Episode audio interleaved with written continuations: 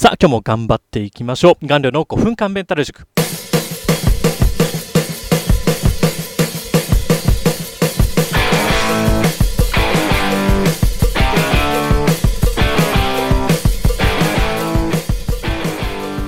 はい、こんにちは。えー、Kindle 作家の顔料です。で、今日お話するテーマがですね、このうつ病で最も苦しかったこと2選というテーマでお送りしていきます。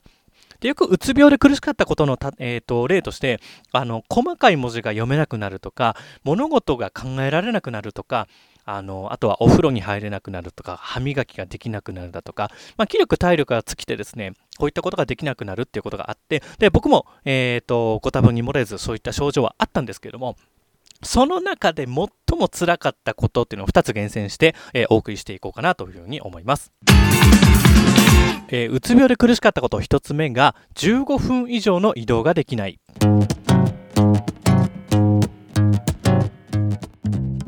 これ具体的にどういうことかと言いますと、えー、家を出て15分ぐらい歩くじゃないですか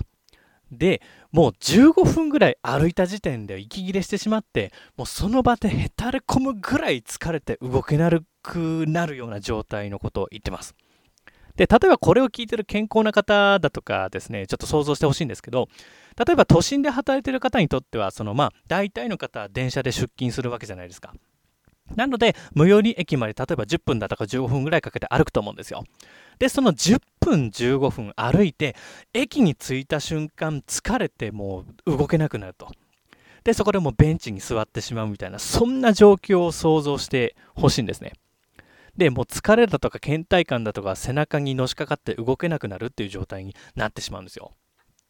で、よくうつ病の人があの健康そうなのに家でなんか寝てばかりいるみたいなことで、その元気なら就活でもすればいいじゃんみたいな、そんな風に思う方いらっしゃるかもしれないんですけど、これ、うつ病の人って動かないんじゃなくて動けないが正解なので、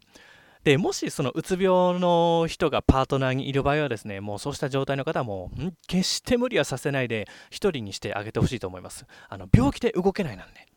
はい。でそこで何かですね自分から何かやりたいとか申し出があった時に初めて何かやれることあるっていうふうにサポートしてあげると本人も嬉しいんじゃないかなと。まあこんなふうに思います。ではうつ病で苦しかったこと2つ目が男性力の低下。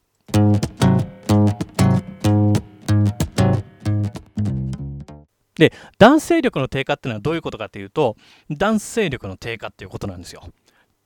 あの、まあ、なんちゅうか、できないんだ。全然できないんだよ。もう全力でできねえ。もう下半身が全く反応しないんですよ。もう性欲の減退。それに伴って、その男性力っていうか発揮ができないっていうことなんですね。はい。もう言いづれわ。で、これ、うつ病が悪いってことじゃなくって、これ当時僕、パキシルっていう薬を飲んでて、どうもその副作用なんじゃなんじゃないかっていうことがちょっと分かりました。で、この、なんだろう、もうこれって想像以上に辛くてですね、もうあまりに辛いので、先生に黙って僕、一時期パキシルを飲まなかったっていうことがあります。そうするとやっぱりその男性力っていうのは下半身が復活してきたので、あ、やっぱり薬が悪かったんだなっていうふうなあのことがありました。なので、うつ病になってる時はですね、こういった体が動かないのと同時にですね、もう性欲がなくなってですね、それにとって、それに伴って男性力が低下するっていう、これはなかなかですね、もう出口が一個もない迷路の中をひたすら歩くみたいな、もう解決策どこにあるのっていうような、まあ、そんな感覚があったのですっごく辛かったのを覚えてます。結論ですね、うつ病になってみないとなかなか辛さがわからないっていうところがありますよね。